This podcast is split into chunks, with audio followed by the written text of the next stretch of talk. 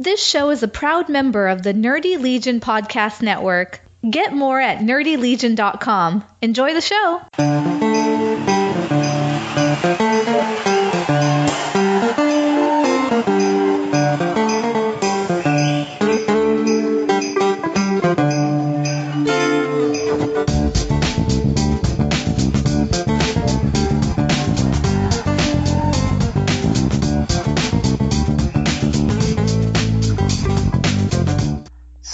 This is the what do we call this thing? Oh, the Ultimate Marvel Podcast.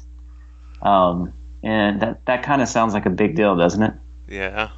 To be ultimate. Anyways, my name is Jack Sutherland. This is uh, the Baron, Ronnie. Yeah. How are you, man? Uh, pretty good. Um, but ultimate sounds like a big deal. I feel like it's uh we set the bar kind of high with this name, and like it's not just a week in Marvel or a Marvel movie podcast. This is the ultimate one, the paterfamilias of podcasts, if you will. Well, I would like to think that we're a good Marvel podcast, but Ultimate Pro pretty sums up like what we're going to talk about, like everything Marvel, not just comic books or TV shows or movies or Netflix Yeah. stuff. So, I mean, Ultimate's like the nice, neatly wrapped package. Right. Who knows where we might wind up? Yeah. We might find ourselves in the depths of the Sanctum Sanctorum. Yeah. You never know. Um, I'm personally kind of pumped about this podcast. I don't know about you. Yeah.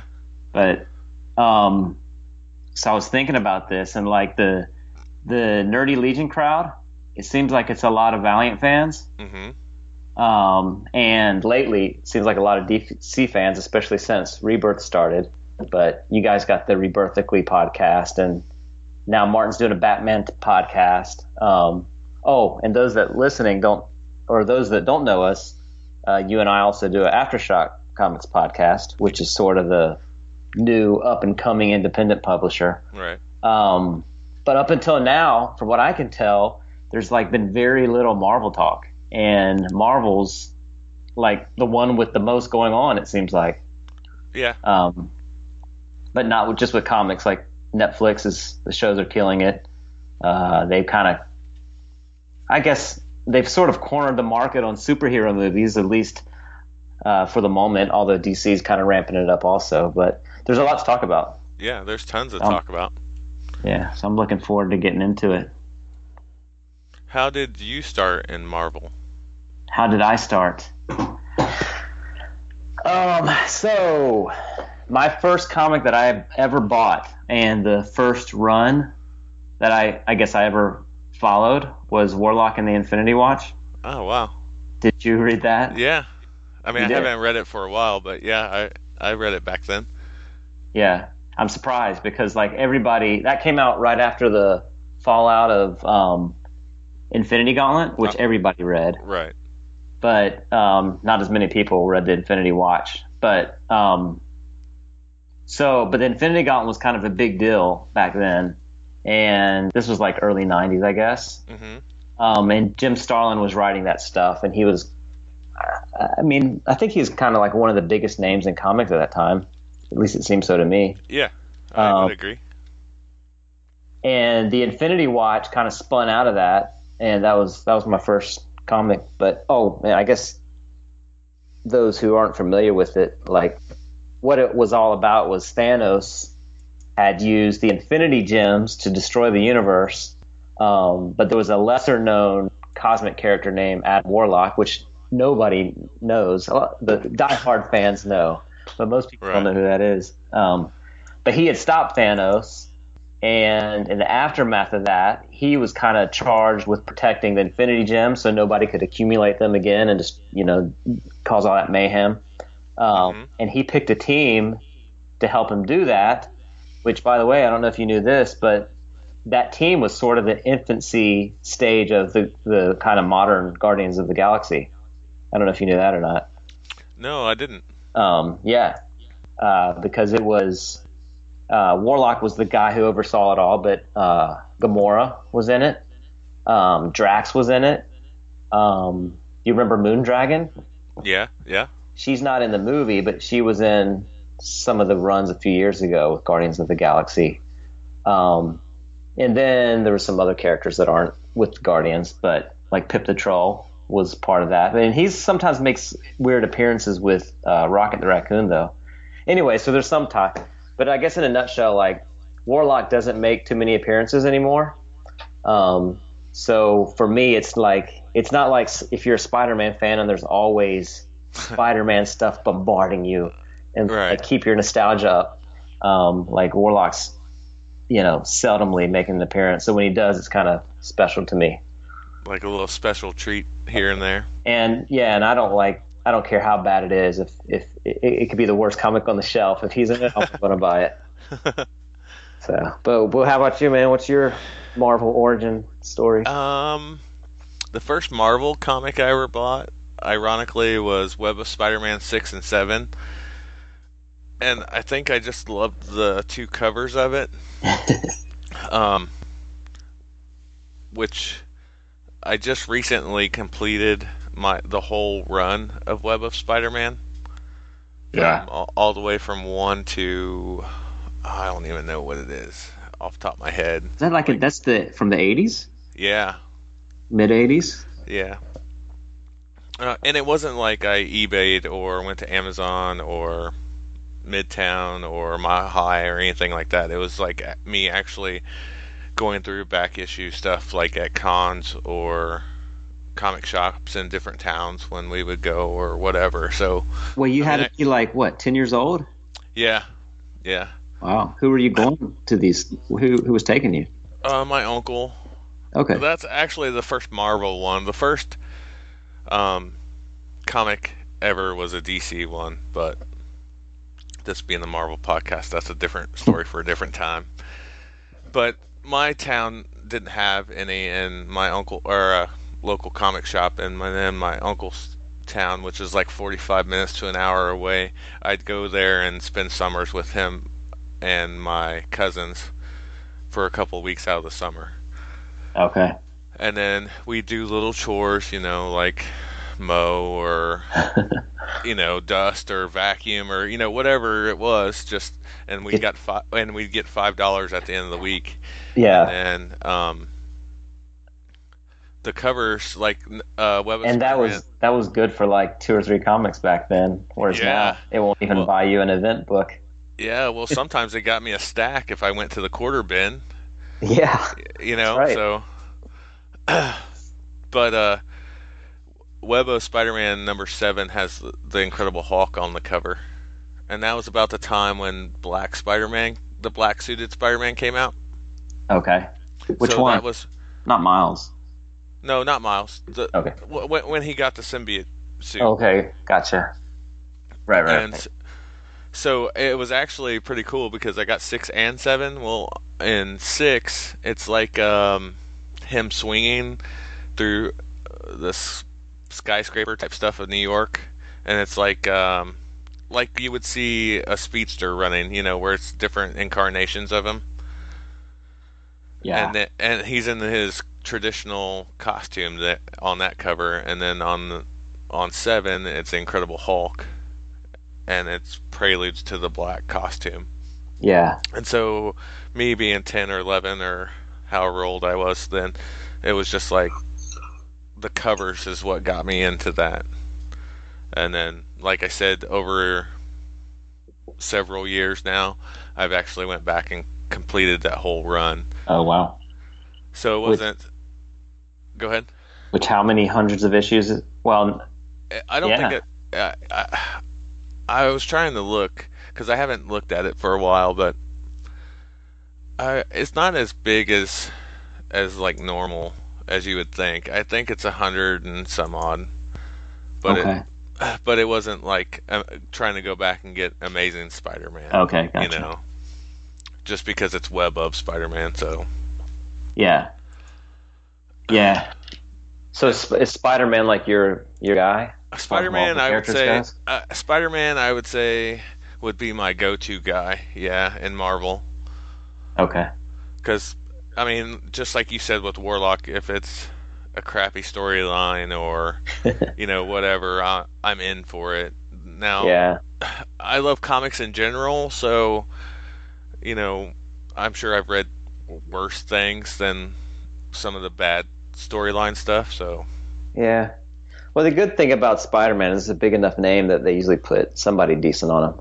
right, yeah, Yeah, my kid's dressing up as Spider-Man for Halloween. All the kids love Spider-Man. that's co- yeah.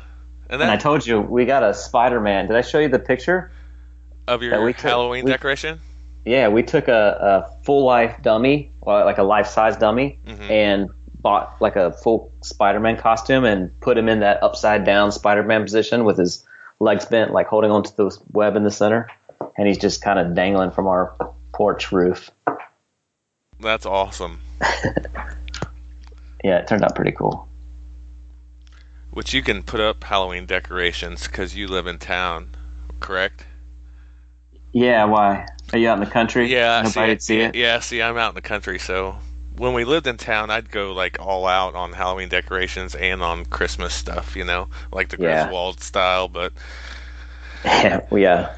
Well, no, we're like, you know, the houses are like ten feet apart, and there's like a million houses on each street, so yeah, I, a lot of a lot of kids. yeah, So, did you read much in the '90s? yeah. I read pretty much everything in the '90s. I mean, you know that because that was like the McFarlane run of Spider-Man Yeah, and um, the X-Men, like um, X-Cutioner's Song with X-Men. right. wh- which where we first get Bishop and Cable.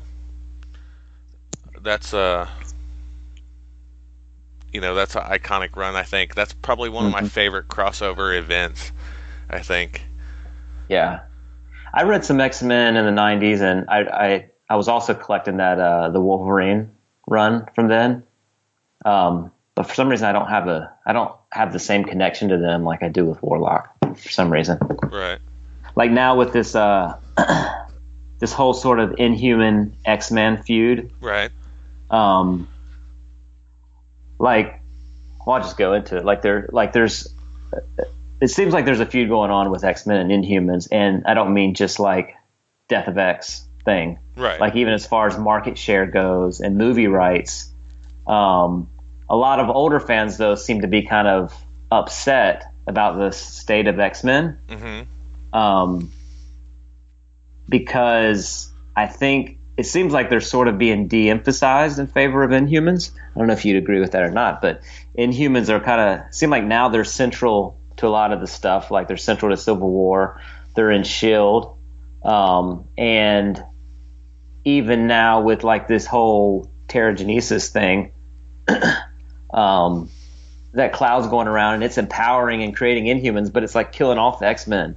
So I've noticed a lot of people, a lot of older fans, um, which by the way, maybe I shouldn't say older because I, I'm maybe I'm kind of like an older fan now, but I need to be looser with that word. Um, but I don't know. They seem kind of upset with the state of the X Men because they're being de-emphasized. What do you What do you make of all that? Yeah, I agree with you on that. Um, and I do, and I do think it's because of the the public uh, movies rights type thing, kind of like with the whole Fantastic Four type thing. Right. Because right now there's no Fantastic Four book at all. Right. Well, yeah. There's not even a Reed Richards in the universe. Every every time they mention them, he's like, "Where where the heck is he at?" Right. yeah. Nobody knows. Right. And everybody else is splintered off into different stuff, like the things, and he's the agent of Shield now, and Beast, Right. Beast is with Inhumans, you know. hmm So, Yeah. I mean, I know Beast isn't a Fantastic Four member, but you know, Right. um, so yeah, I think there's a lot of politicking going on. To Has like, to be. and I, to me, I mean, I wasn't ever a huge Fantastic Four comic fan. I mean, I like the Hickman run and and stuff like that, which is the newer stuff, you know. But Right. and some of the 80s and 90s stuff I liked, but to me, it just seems like there's a hole missing, you know, Right. without them. Yeah, because they're like, well, that that the Fantastic Four is a bigger deal to me than X Men because the Fantastic Four seems sort of like the grandfathers of Marvel in a way. Right. Um, whereas I don't know, for me, the X Men, I guess I never had a huge connection to them, so I don't mind personally just kind of rolling with Inhumans instead. I mean, they're sort of people. Somebody would argue with me that they're, but to me, they're kind of redundant, anyways. Like they have their different mythos and whatnot, but I don't know. They're more or less the same concept, right? Yeah, they're more or less the same concept. The only difference that I think is like, and you can look at sales charts and all that for the books, but I think Inhumans were better as like guest spots in books than to Yeah. like actually have their own books. As to where X Men has those longer followers, I guess, and Yeah, and the X books sell better. yeah, But yeah. I mean, Because they have they have that. Well, yeah, that's the pushback from all the the fans I'm talking about. right, right. But I don't know. But see, Marvel has this whole uh, movie thing kind of steering the ship. So it's maybe it's maybe in it almost seems like there's sort sort of like we can force our will on this and do what we want to do. Yeah. Uh, yeah, and that I don't know. That whole thing is like well, we're talking about the movies pu- stuff, but even like the Shield TV show can't be with the Netflix TV show, can't be with the MCU. You know what I mean? Besides without like referencing it and whatnot. Yeah. because now they're creatively owned by two different branches of Marvel, you know. Right. So Now is that a more of a legal thing, or is that just uh, as far as planning? They're not. It's more complicated now. yeah, it's more complicated now. There's more layers to it, but Yeah. I mean, what the bottom line is basically, um, what's his name, Kevin Feige, right, or Feige, um, and the other guy that did the Marvel TV stuff. I can't ever remember his name, but like they didn't agree on the creative way that they were going. So then they don't like each other or don't want to work with each other. So then they just basically split off. Yeah. So, like in a Netflix series, like Luke Cage, for example, that we'll talk about here in a little bit, but like they don't ever mention Captain America or Iron Man or Hulk by name. They just reference the event or the incident Right. that happened, you know? They meant they've all sort of played off of the Sokovia Accords, though. Right, right. Yeah. Yeah, that kind of sucks too because to me that's that's what that's one of the things Marvel's doing really well right now is creating that shared universe, but within the sort of cinematic uh, framework, which, as far as I can remember, has never happened before. At least not yeah. to this extent. Yeah. It's I mean, there's some things that you like better than others, obviously, you know. I mean, for me, you know, one of the movies might be just okay and then another movie's awesome, but I mean, if you look at the whole grand scheme of things, you know, I didn't have this stuff when I was a kid. You know, Yeah. I had Oh no, not at I, all. I had Spider-Man and Friends, you know, at the cartoon and you know, Yeah. so it's all And- cool. It's just Yeah, and then even when the movies did start coming out, it took them a while to really get it right. Right. Like I think Mar- Marvel sort of found a f- formula. yeah, right. I mean, even if you don't love the stuff, or maybe you lean towards DC, I mean, you should be able to at least tell that okay, they've they've figured out a formula for creating movies that people like and enjoy and and want to go see. right. Whereas that that wasn't all the case, always the case. It was sort of like you'd have a you know a great superhero movie and then like two or three crappy ones. Yeah, I agree. And I and I think I don't know how you are per se, but like for me it's like there's so much comic goodness coming out for all different p- things and not just the, Right. the DC versus Marvel or you know Valiant versus Aftershock or Image versus whoever, you know what I'm saying? It's like Yeah. it's all there and it's and I don't like getting into conversations where it's like DC fanboys versus Marvel fanboys because Right. I mean it's just it's pointless. You know what I'm Yeah. saying? Because you're not going to change their mind. They're not going to change the other person's mind. So Right. what's the point? and, and it's seldomly talked about from a like unbiased perspective anyway it's just somebody who reads all of one and not the other or very right. little of the other and right. just happens to like those characters because they grew up with them or whatever Right. Which I, I mean, there might be more of us than we know, but like Yeah. for you and me, I mean, we read everything pretty much, or from everybody. So it's Yeah. not just strictly hardcore Marvel, hardcore DC, hardcore whatever. And Yeah. so you know, we can appreciate the things that Marvel's doing right. We can appreciate the things that DC's doing right, and the whole nine yards. You know. yeah Instead of where we're just tunnel visioned looking at it like, well, that's stupid because that's stupid, you know. right now but since you did bring up the marvel dc thing um, I I wanted well I wanted to ask you what like what your fa- current favorite titles are Okay. but um but you mentioned that and I do think that I have noticed that like first of all uh, as far as current Ma- Marvel titles Civil War's out right which everybody knows about if you're Right. following Marvel Right. um and it's been in my opinion a, a solid event I mean I think the story's well written and the, the art's great but it's been like overshadowed by Rebirth in my opinion because Yeah. it, it started right about the same time and and you know Rebirth has been has been great for comics. They've sort of reinvented themselves and got you know built up their interest. But it happened right at the same time as Civil War, and I feel like it's just kind of completely been overshadowed. Yeah, I agree on all accounts really. Like you take a like um I'm sure back in the day, maybe not like in the 80s and 90s, but maybe in the later 90s, early 2000s, like it was always Marvel winning the punches, you know? And now it's kind of flipped the script a little bit. And Yeah. and you know just as well as I do, like competition brings out the best of everything. Yeah, for sure. And so it's kind of good to see that again to where that, Right. and that's why we're getting so many good books across the board.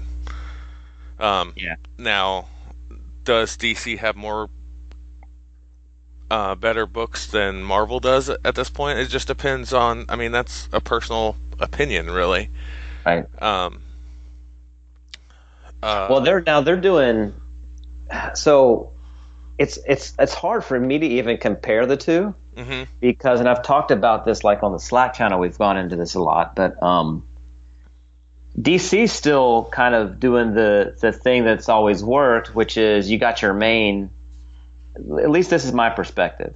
They have their main characters. You got Superman and Wonder Woman and, and Batman and and those were the first rebirth books that came out. And they're sort of that's sort of like their heavy hitters right? That's Right. that's what's driving everything. And and the diehard fans buy other stuff, but everybody on the fence will get those big name characters.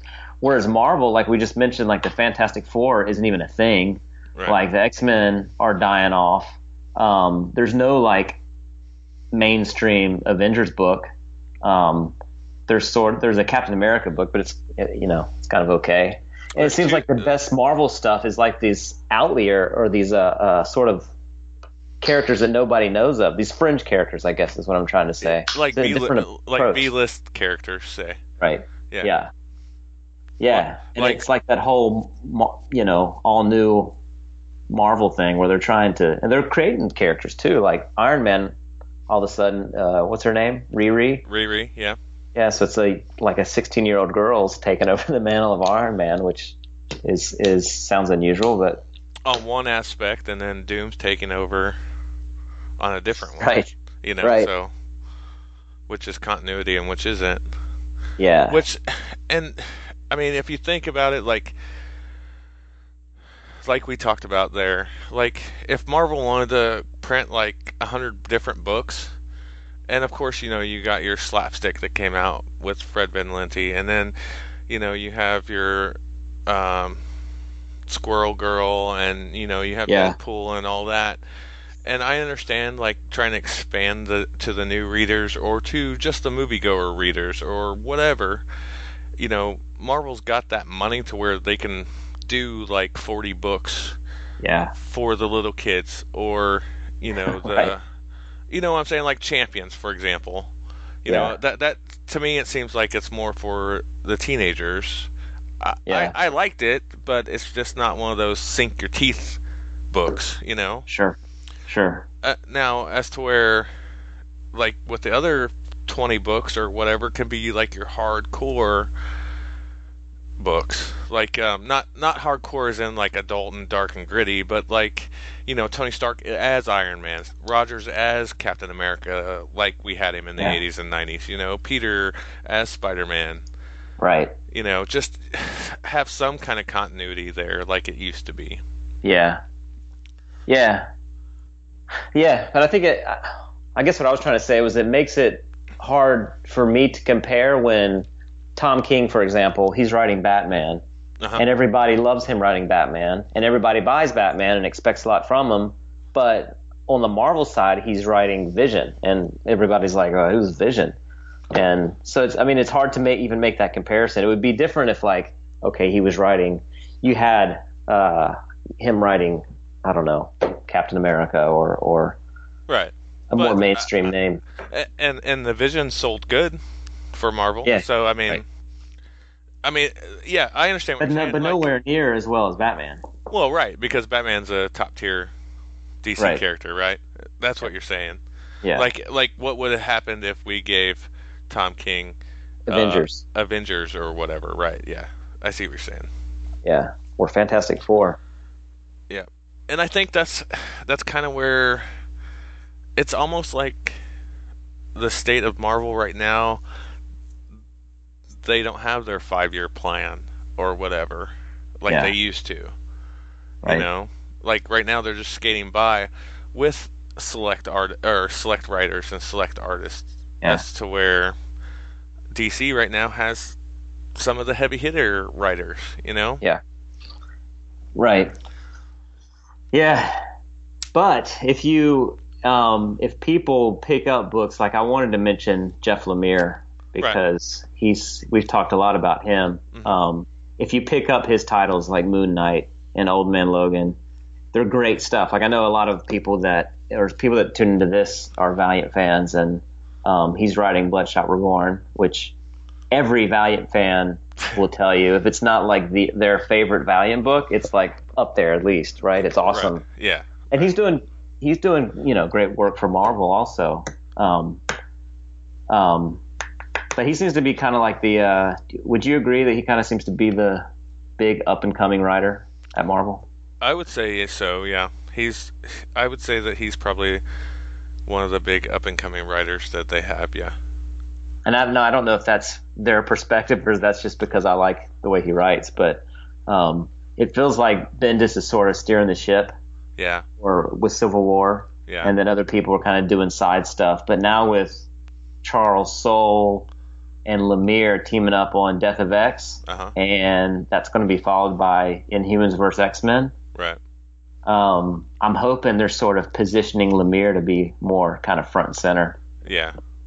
Kind kind of like what they did with Jason Aaron a couple of years ago with um, was it Fear itself, or was Skis or with um, Oh, where they gave him kind of like a mini event right, to do. Yeah. right. It might have been Schism actually with X Men. Um, Yeah. to where you know he gets his legs under him, type thing. Because you know uh, now he's like one of the top writers Yeah. for Marvel. Which Right. there's a lot of stuff that that he that we I read that he does, and then there's some stuff that I don't, just because I'm disconnected with the characters. But Right. like Doctor Strange, for example. Right. I don't know Yeah. if you read it or not, but like Mhm. for me, Doctor Strange was like a one-off character when I was growing up. You know, just like, Yeah. oh, well, that's cool that he's in the Defenders book, or you know, he's in a group book, but like he has reinvented without reinventing Doctor Yeah. Strange, if that makes sense. You know, it's well, yeah, like- and, and they also had to sort of prime it for the movie. Right, right. So it's like, I, you know, that uh, that's one of my favorite Marvel books. Right. And then, like you said, Old Man Logan and and Moon Knight, which you know, after you get done reading Moon Knight, you're just like, "What the hell did I just read?" type of thing. sometimes, you know. Right. Right. Yeah. Um, you know, a lot of this stuff I can't. I, I wonder if the movies are sort of driving these decisions because putting, I mean, putting Jason Aaron on Doctor Strange has to be influenced by the movie coming up. I, I would think. Um, and I wonder also if like putting Riri as Ironheart to kind of replace Tony Stark hmm could have something to do with Robert Downey Jr. You know, his contract coming up soon, and they got to make some hard decisions. If they want to keep that continuity, they can't just stick somebody there and eh, to replace Tony Stark, right? Right. Um, because Tony Stark, I mean, Robert Downey Jr. He really made that character, and in a lot of ways, he's what helped. He's one of the main things, factors that helped them launch the Marvel Cinematic Universe. I think. Yeah. Um, so to just stick somebody else in there wouldn't suffice. So I wonder if maybe there's some connection where they're like, hey, now we can instead of replacing him, we can just introduce this new character and find a young up and you know female actress Right. and go in a different direction. Yeah, I would say that that has a lot to do with it too.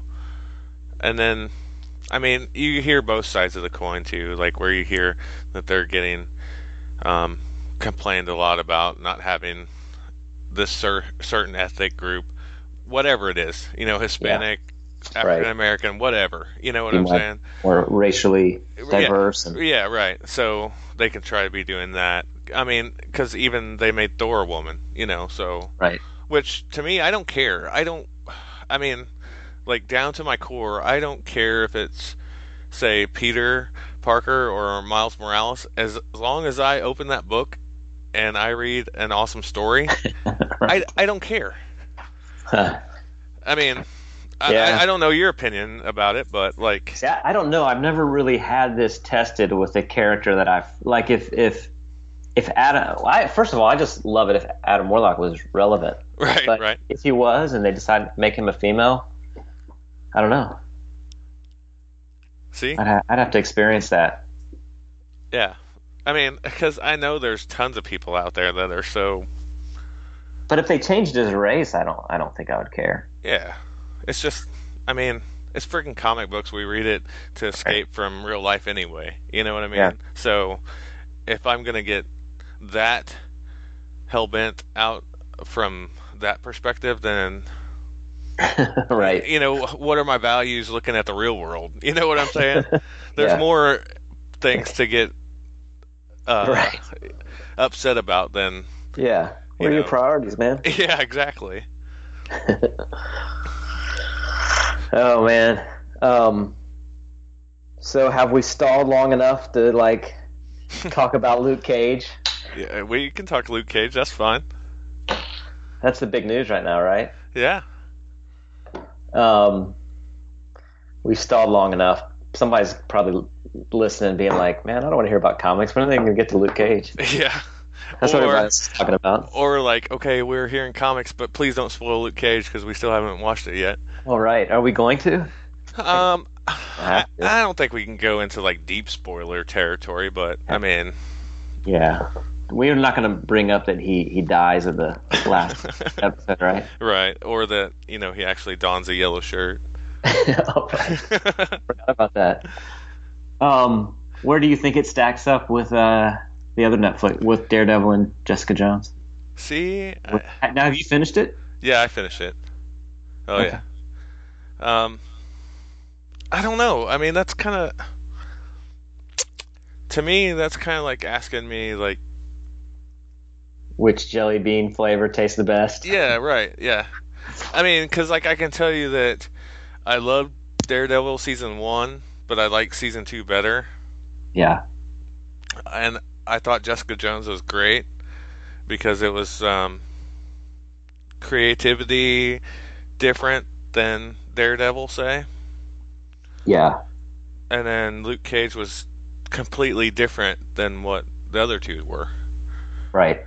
Um, there is one thing that I'm kind of getting tired of is like the hallway fight scene. or some kind of fight scene like that. You know what I'm saying?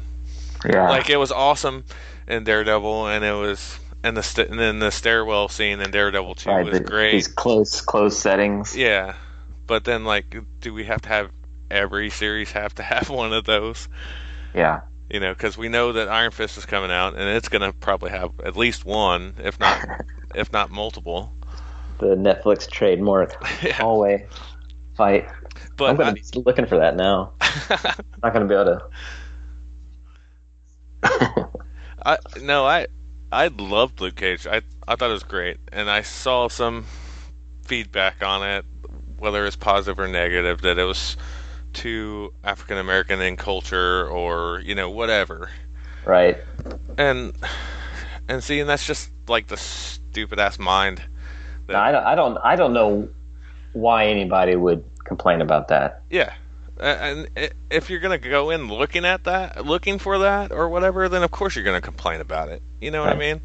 Well, but it's like if they if they did that with Matt Murdock, who is a very, I mean, his personality is typically like a very white character, right? Right. Right. Yeah.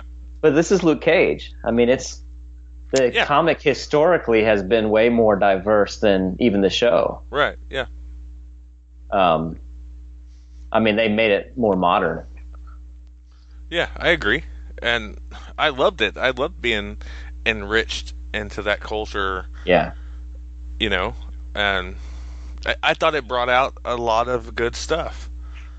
That you know, if you made it too quote unquote white or whatever, then Right. it, then it would lose some of its effects.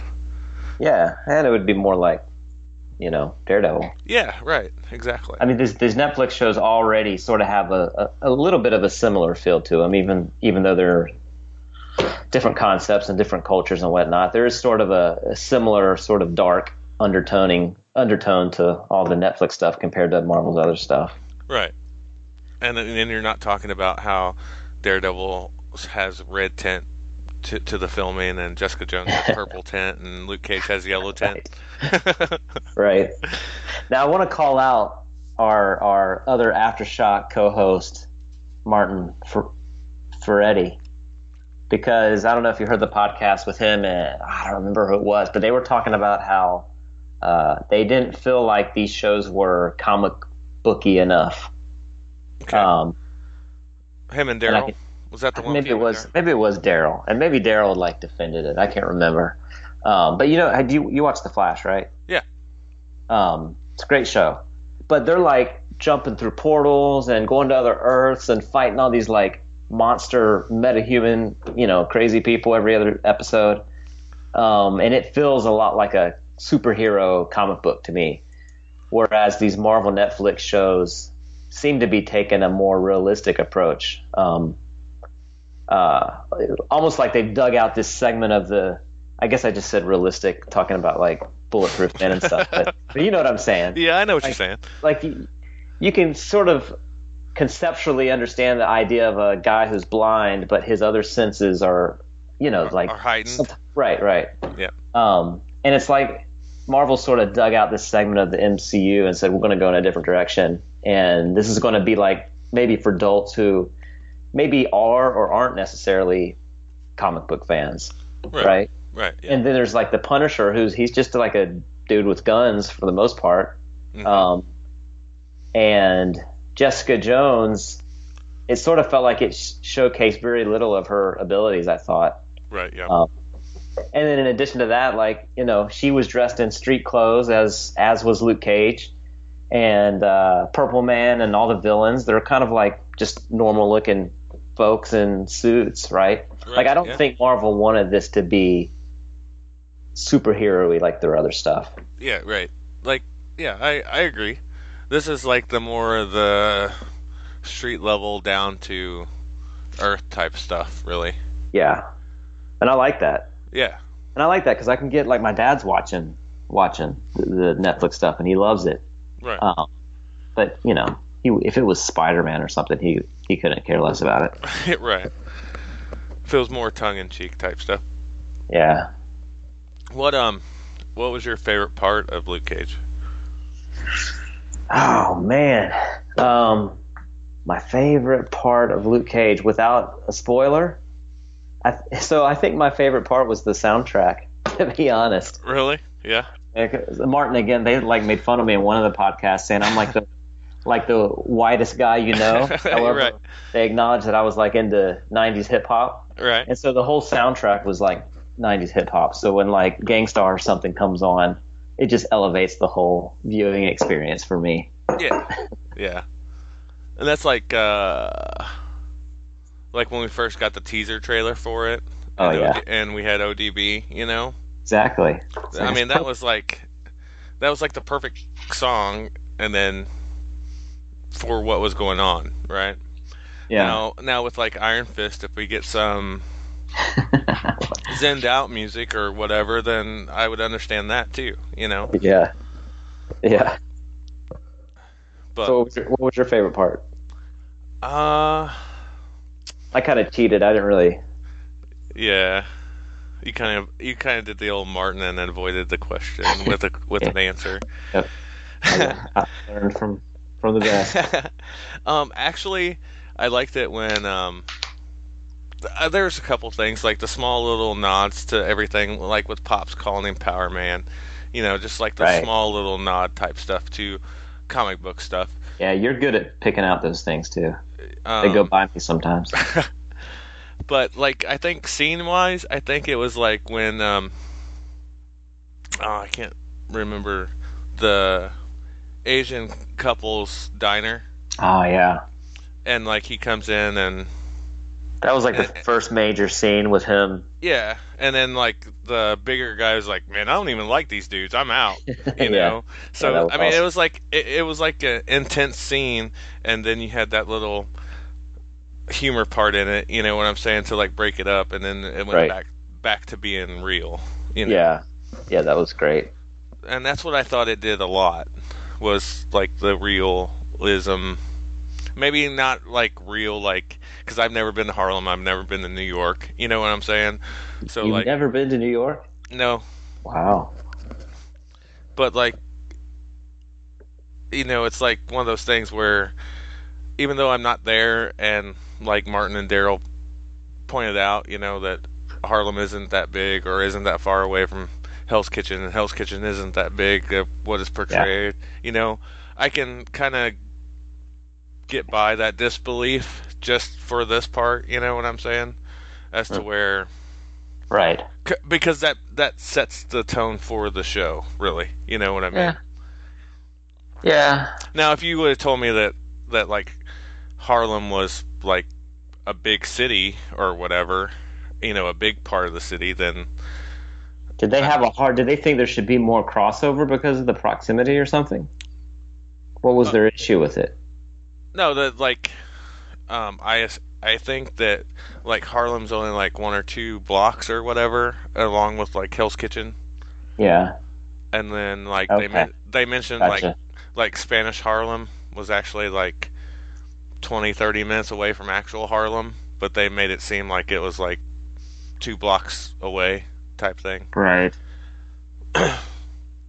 Which I, which I, I, think so. It's been a while since I listened to that episode Yeah. of theirs, but no, there's a lot of like you said. Like I almost think that I like the Netflix shows better than the movies sometimes, Yeah. just because of the realism. Right. Yeah. Definitely. And then maybe we're gonna get beyond belief here with Iron Fist because you know he's Right. like a mystic kung fu guy. Yeah. Now, Doctor Strange seems like it's kind of might might try to tap into some of that, at least that little bit of that sort of darker aspect of the Marvel The universe. more mystic part of it. Yeah. It looks like it's going to be a little bit more. It's not going to be that light action comedy approach that they've taken to other stuff. Right. It doesn't seem like it. It's not gonna be Guardians of the Galaxy style. No, but I, I will say, like both trailers are out, and uh, as crazy and like trippy as Doctor Strange looks, Uh huh. um, the trailer for Guardians of the Galaxy Two has me just has me more interested. Really? I think so. Like, so I don't know. We haven't had anything like Doctor Strange, so it might just blow my mind. But Marvel does that like action comedy thing so well, and hmm. Guardians of the Galaxy is like the epitome of that. Right. Which was their first attempt at it, though. Yeah, true. You know, so like where we had Winter Soldier was like the deep spy espionage type thing, True. And then what? What about Ant Man? Did you like Ant Man? Oh man, I liked Ant Man, but it, it felt like I, I could kind of take it or leave it. Now, one thing I loved about it though is my I, my it was very appropriate, age appropriate for my son, Uh huh. who's nine years old, Right. and he loved it. I think that was his favorite movie. He said or something, um, and I enjoyed it also. So from that aspect, it was it was great. And Right. and when the next one comes out, he'll be pumped about it. Right. Well, I was just, I also took him to Batman vs Superman, and that was like I think a little bit too dark for him. okay. I could see that kind of like, like the different tones, but I was just trying to think like Ant Man was more like the heist type movie, you know, Oh right. as to where it, it feels like each each Marvel movie is like different from each other, even though it's all under the same umbrella, I guess. Yeah. And I guess that's their pitch for it, right? Is that like with Doctor Strange, it's going to be into the mystic part of it, Yeah. Yeah. and sometimes it works, you know, and sometimes it doesn't. Right. But- well, but they, even- they don't they don't have that right now, so it should add a nice uh, dimension to this cinematic universe. Right, it'll be a di- dimension to that, but like, um, general public wise though, how will it be perceived? Yeah. You know what I'm saying? Like, um, like Ant Man was different, right? But it might be one of the lowest ones at the box office, even though it might have been a hit. You know, Yeah. just because it was different than Avengers, say, or Guardians, or Yeah. whatever.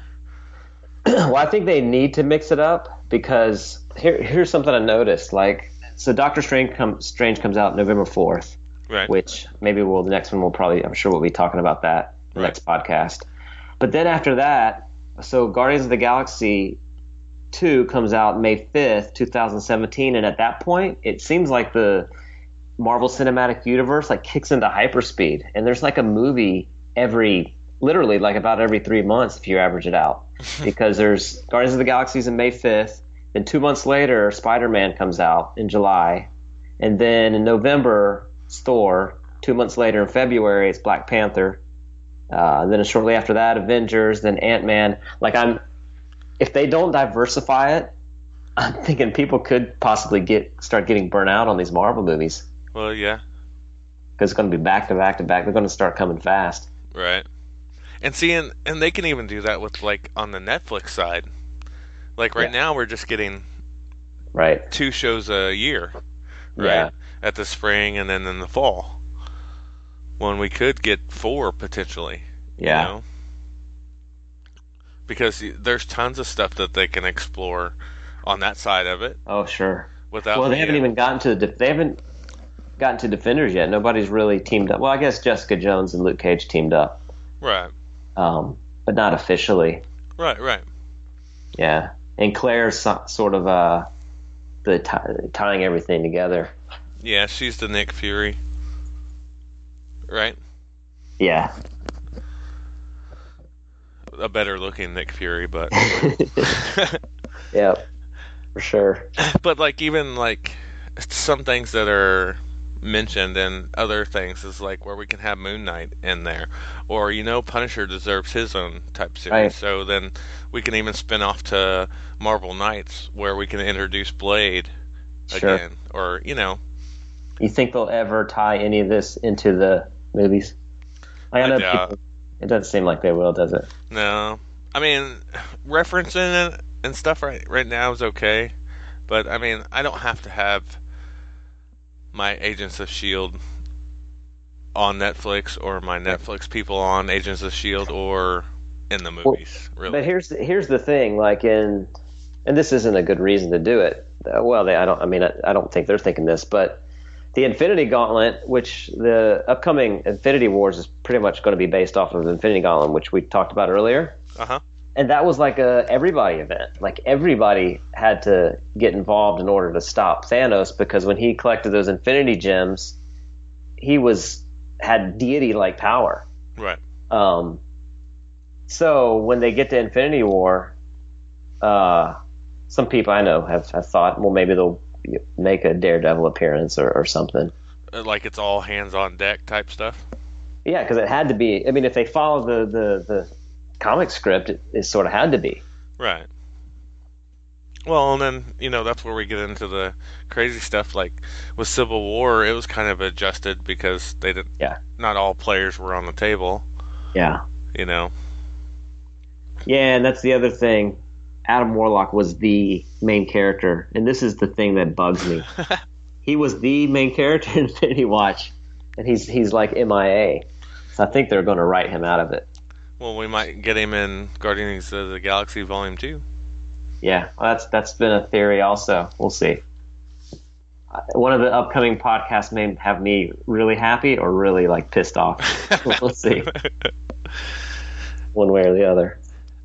Yeah, and then like we were talking before, like um, Deadpool, the director just Yeah. split on that.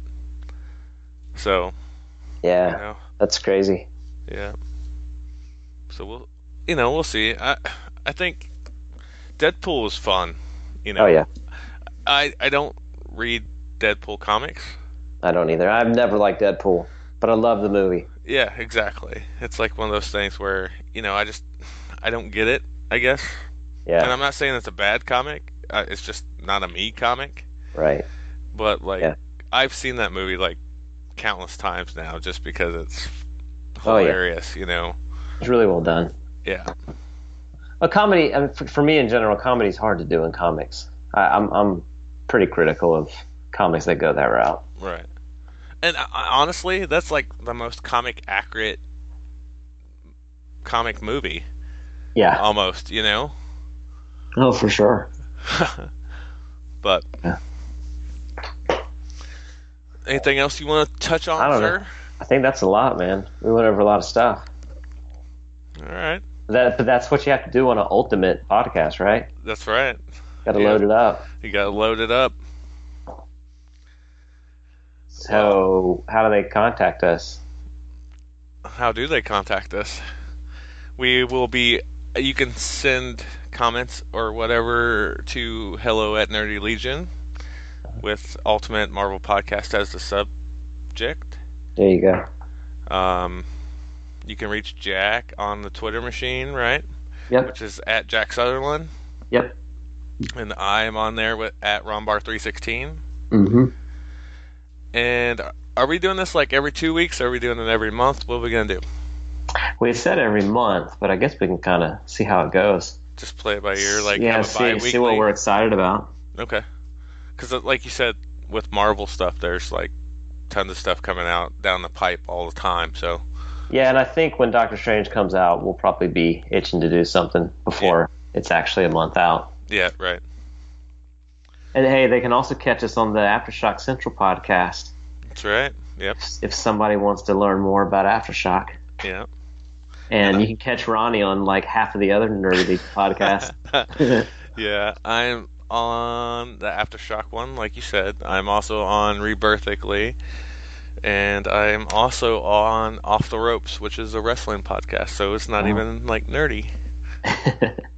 But thanks Awesome. for listening. Hope you guys liked the first episode. yep. We, we need a slick closing line. Yeah, we do. You got you got one off the top of your head? I ca not right now. Not since you put me on the spot. Stay stay marvelous. Stay marvelous. That, hey, that works. No, that was lame. gotta, gotta work on that.